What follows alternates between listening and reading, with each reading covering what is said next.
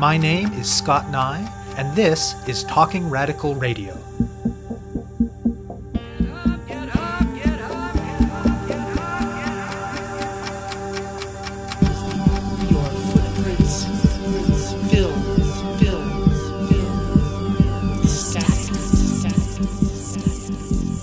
Hello and welcome to Talking Radical Radio, where we bring you grassroots voices from across Canada.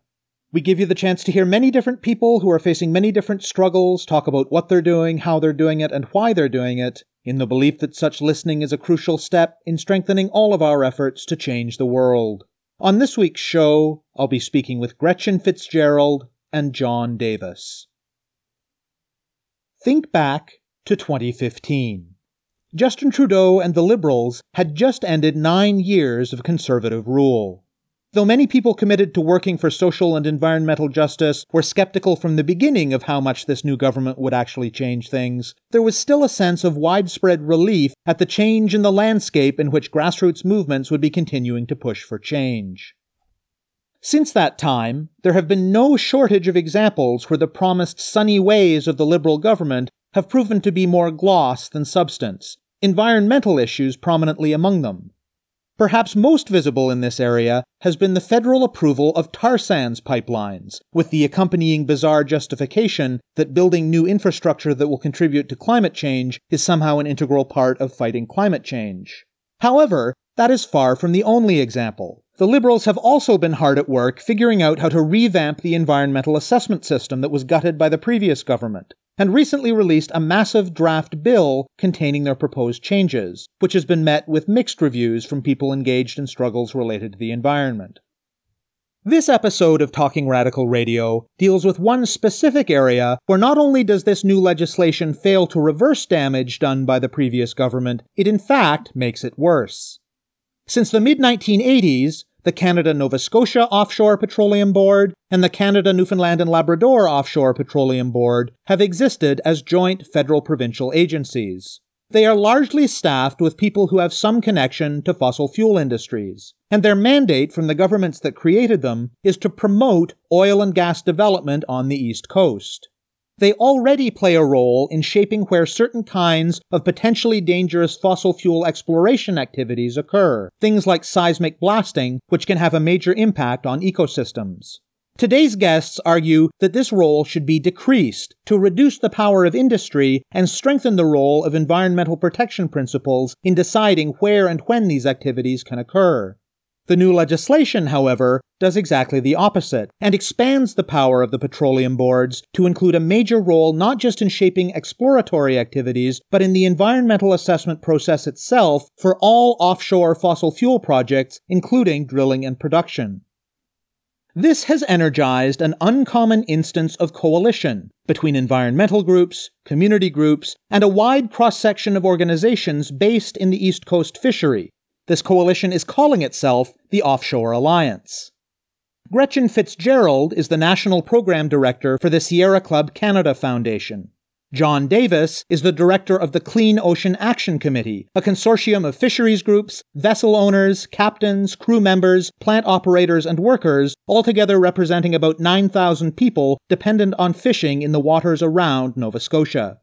They argue that it would be inappropriate for the agencies whose mandate is to promote fossil fuel extraction to play such a significant role in the environmental assessment of exactly the kinds of projects that they are mandated to promote. They argue that this puts ecosystems at risk, and it puts the livelihoods of people who depend on healthy fisheries at risk as well. And they argue that it is contrary to many of the things promised by the Liberals in 2015, and that it demonstrates the ongoing power wielded by the fossil fuel industry in Ottawa to the detriment of the environment and other sectors of the economy. Gretchen and John talk about the threat that this poses to marine ecosystems and to the well being of many Nova Scotia communities that depend on the fishery, and they talk about the work of the Offshore Alliance to try and stop it. My name is Gretchen Fitzgerald, and I'm the National Program Director for Sierra Club Canada Foundation. And we're proud members of the Offshore Alliance, which was formed to protect the ocean, particularly off Nova Scotia, but I think also off Atlantic Canada in general, from offshore oil and gas development and its impacts on our environment. First Club is actually one of the oldest environmental organizations in North America. It has a mandate to protect, explore, and enjoy nature. We function a little bit differently than a lot of national organizations because we have a grassroots mandate. So, what we're going to work on and how we strategize is very much determined by local members and concerned individuals in communities and chapters across the country. And Sierra Club has been involved in trying to improve our record for protecting our oceans and preventing oil and gas development, particularly in the Gulf of St. Lawrence, for almost 20 years now. My name is John Davis.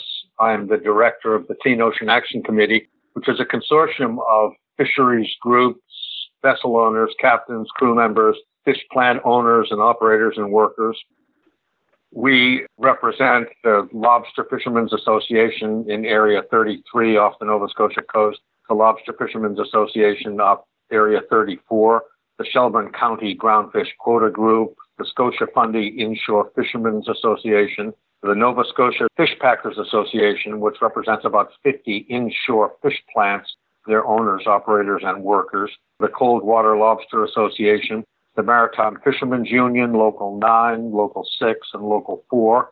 We represent about 9,000 people who are directly involved and dependent on the renewable resources on the Scotian Shelf and on Canada's east coast. We have here in Atlantic Canada the richest multi-species fishing grounds in all of North America. We have depended on these resources for three centuries in our European communities and for thousands of years for our Mi'kmaq communities, and we are demanding that we get the appropriate protections from the oil and gas industry as hydrocarbons are developed here on the East Coast. And to date, we have no such assurances, and we're immensely concerned. How did the Offshore Alliance initially come together?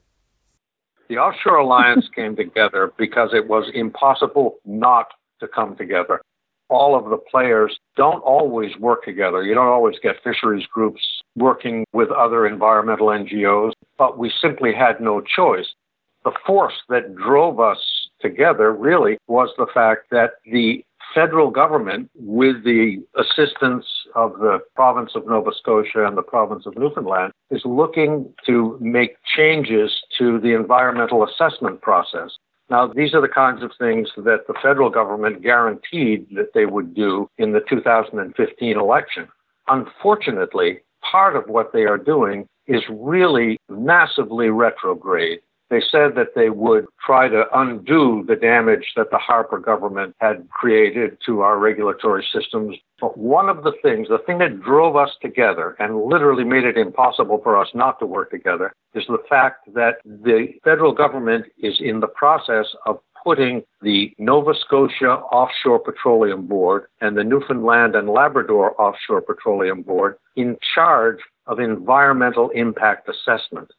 These two organizations have a mandate to promote hydrocarbon development on the east coast of Canada there is no way that they can meld that mandate with a mandate to oversee environmental protections. We feel it is absolutely essential that we do everything in our power to stop that process and to create an independent assessment office or committee that can actually look at environmental impacts in a sane fashion. Yeah, as John said, it was a force that we couldn't resist just because it was just such a stark reversal of where we're supposed to be going. The federal government got in on a ticket that was promising better environmental protection, better adherence to climate goals, improved consultation with Canadians, respect for Indigenous rights, and a lot of the things that they are doing by giving these offshore boards, which do have a mandate to promote oil and gas. Their membership is made up in large part by people with backgrounds in oil and gas industry, either working in the industry or promoting the industry. And these are the wrong people to be deciding on where oil and gas goes whether that's seismic blasting, exploratory drilling, any of the activities involved, and definitely not the people to be determining what activities are just too much for other species to endure or other industries to endure. And that's, I think, why there's so many fishing groups involved, is they can see and really feel that they're being threatened and they're not being given an equal voice in the decision making here it does seem to be just a step backward, and, and we really felt we needed to make a strong case to hopefully reverse this. It's really important, Scott, that we get your listeners to think back to 2015 and to remember some of the liberal platform promises that they made. They started with the statement, we will make environmental assessments credible again. Well, this process of putting the petroleum boards in any way in charge of environmental assessments is 180 degrees out of phase with that statement. But they went on to say that resource based projects can create jobs, but success depends upon regaining public trust. Well, I can assure you they're not regaining any public trust in this process.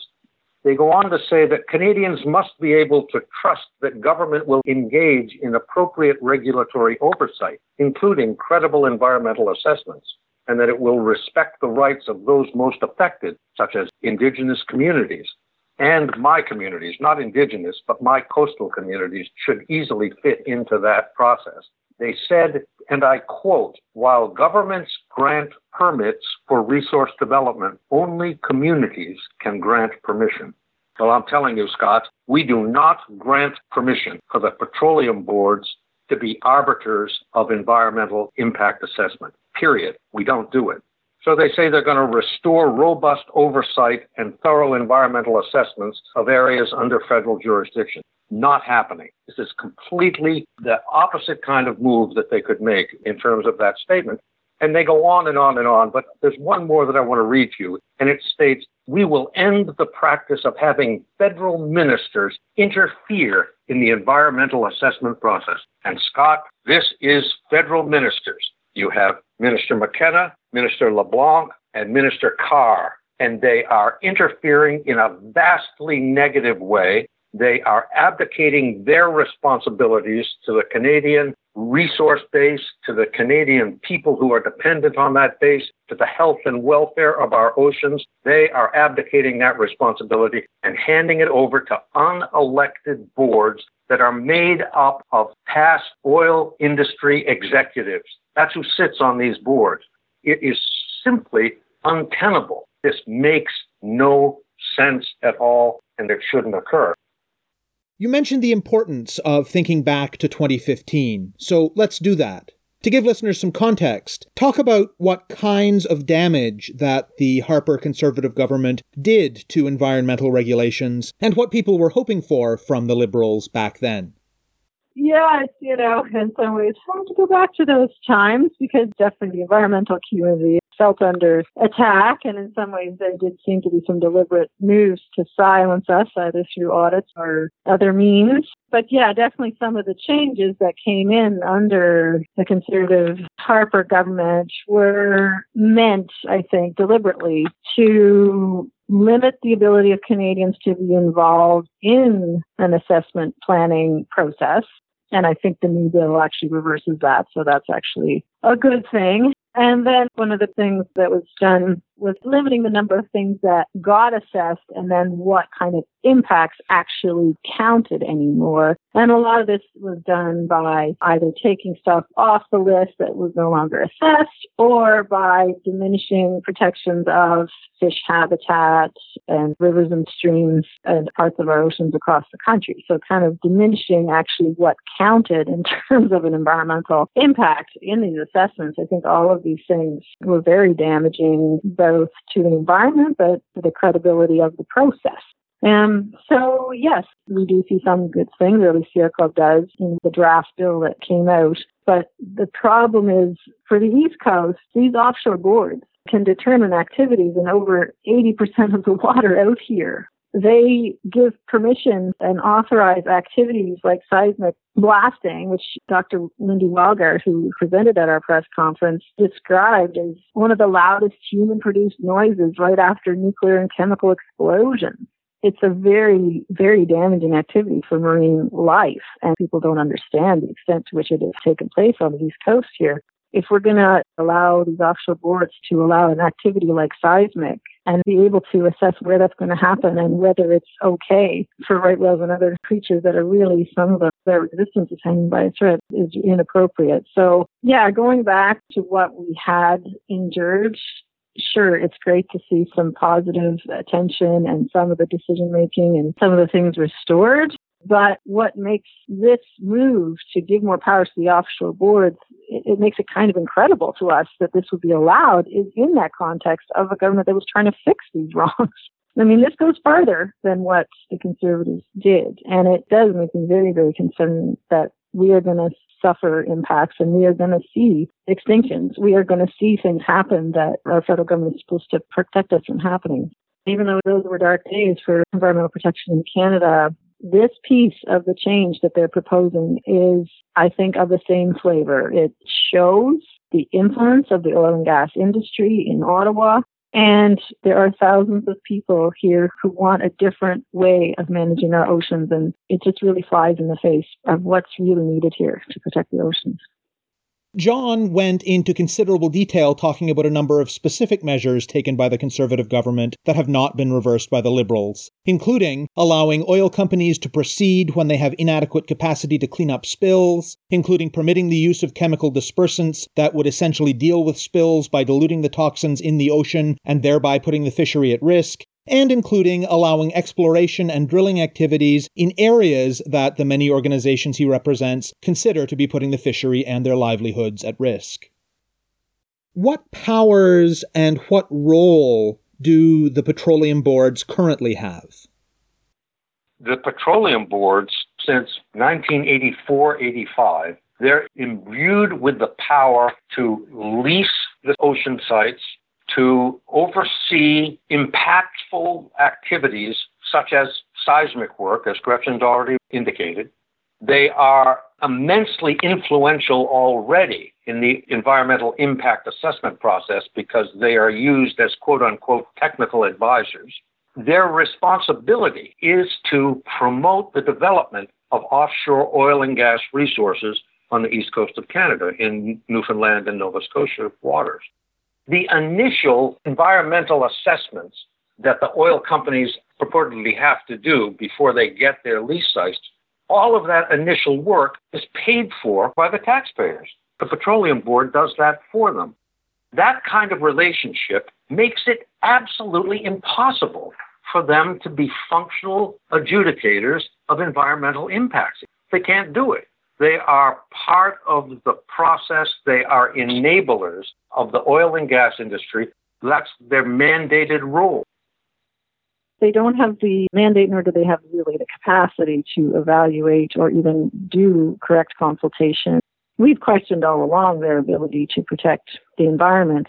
And currently, they have a say over where seismic goes. They definitely have a say where oil and gas goes at all in general on the East Coast, which again, I think should be an ecosystem and environmental decision, not just taken from an oil point of view when it comes to other activities like exploratory drilling, which is the drilling that oil companies do to figure out if their seismic blasting and other tests and other science is actually correct and is there a viable and exploitable resource down there. They do that before they go to what's called production drilling, which is when they're actually pumping oil or gas to be sold. So exploratory drilling currently now and production drilling would go to the Canadian Environmental Assessment Agency for assessment and approval with the boards already, as John pointed out, advising, but not having decision making powers or not being involved in the decision making. So the difference here now under the new bill, potentially, and much does depend on what gets put on the list for what gets assessed is for certain activities, there will be a panel struck and it will only probably be for certain activities. So potentially just production drilling, for instance, would go to a panel. But that panel now, under the draft act, will have sitting on it and determining if something's going to go ahead at least two members from the offshore oil boards. That's giving them a lot more say than what they currently have in terms of whether exploratory or production drilling would go ahead. And if everything below production drilling, say for instance just exploratory drilling or seismic blasting, is handed to the boards to evaluate, in terms of exploratory drilling, it's giving them a step further say in what gets evaluated and how it gets evaluated for the offshore. In your experience at in person events or via the media, what kinds of things have ordinary Nova Scotians who are not involved in the fishing industry and are not members of environmental groups been saying about it? The people that I speak with, number one, unfortunately, are not well informed. So it takes a while to kind of bring people up to speed. But in every instance, the people that I've spoken with have understood the issues that we're bringing forward, have been both amazed and distressed by the fact that it's this liberal government that is bringing forth this legislation written in this fashion. So I would say that we're starting to get the word out. We're starting to have, you know, the regular Canadian citizen begin to understand this issue. And as I said, once the issue is understood, people are supportive of the role that the Offshore Alliance is taking. Yeah, I would echo that. It's a complex issue because it involves laws that are being amended. There's a almost 400 page document that got, you know, slammed on somebody's desk in the House of Commons. It's not something you're going to read for fun. So it's a complex issue. It often happens in, you know, some of this oil development is happening in places that people don't see unless you are in the fishing industry. So to some people, it might seem very complicated and very distant. But I think the fate of the right whale and the deaths of the right whales this summer in the Gulf of St. Lawrence, I hope to some degree has raised an alarm for all Canadians about the state of our oceans and what we're doing out here and how we need to take care and have to do better. And I would agree with John. Almost everyone I speak with, unless they are, of course, from the oil industry itself, they agree. You can't have a valid assessment process for projects of this magnitude with this level of risk handing that over to boards that, you know, it's basically in their mandate to promote industry and its expansion on the East Coast. What has the Offshore Alliance been doing to draw attention to these proposed changes and to push back against them? We just completed on the 24th of January a press conference and demonstration based in Halifax and we made all of these views known. We made everything from the Vancouver Sun to the St. John's Telegram. So we tried to get our views out there and we tried to educate the people of Canada to understand what's going on here in terms of the actual actions that this federal government is taking versus what we all voted on in 2015. Canadians care about the environment. Canadians care about our forests, they care about our oceans, they care about our lakes and rivers. Well, they have to know what's happening now on the East Coast in terms of our Canadian oceans and in the Arctic, quite frankly, because the kinds of changes that are taking place are not in any way protecting those resources. So we want people to know what's actually happening and we'd like them to express their concerns to their MPs, whether they're from Saskatchewan or BC or one of the territories. We want people to understand and to take some action. The Offshore Alliance continues to meet mainly by conference call. We delivered a letter to Scott Brison's office in Halifax for him to deliver to the Prime Minister, and we await a response from the Prime Minister to the concerns that we've raised. We obviously don't have that response yet, but we will be in the not distant future reminding the Prime Minister that he has received that letter and continuing to demand a response from him and an explanation of why these kinds of actions could be taken based upon the promises that he made in 2015. And I guess we just continue to educate, and John has done an incredible job presenting, holding public events, going to municipalities, talking to leaders, talking to communities about what this actually means. You know, what would it mean to have a spill in our offshore, which we are unprepared to deal with, in an area where no drilling should have occurred in the first place? this could have severe consequences for our fisheries and for our oceans and for endangered species like the right whale. We are planning to do everything we can to present to committees that will be evaluating this bill because after it gets read in the House a couple times, the bill then goes to committees, and we're not sure how many committees it will go to because it is such a far reaching bill having to do with the environment, energy, natural resources. It could be more than one committee, but trying to get as many experts and folks there to present and to speak up and asking as many people as possible to call into question this step in particular that was part of the proposed new legislation for environmental assessment in Canada, or impact assessment in Canada, as it's being called now. So, still a lot of education. I guess we're inviting more allies to join us. The alliance Absolutely. is not closed, so yes, we would invite others to join if you are concerned and want to be part of the alliance. Uh, your organization does, then please uh, get in touch. But yeah, definitely, we're trying to get the word out about what this could mean and that it really, really needs to be rethought in a sensible way. A closing point might be, Scott, that if Canada is going to meet its commitments to the Paris Accord, if Canada is going to actually attain the carbon footprint that our Prime Minister has prescribed for us, then we cannot fully utilize the hydrocarbon resources that we've already identified. We have to find other ways. So a basic question for all Canadians is what are we doing? What is this exploration process going to avail for us? What can come of it that's going to be really helpful other than a few royalty checks to the provinces? We're at a watershed moment for our planet. Our oceans can be the canary in the mine shaft to a certain degree. And we need to stop and rethink, not just on these specific levels, but on the general level of how we want Canada to perform and how we want Canada to respond to the issues of global warming and to the requirement to develop alternative energy sources. So there's a big framework to fit the issues that Gretchen and I are talking about into. And I would hope that any Canadians listening would think about it in that wider context too.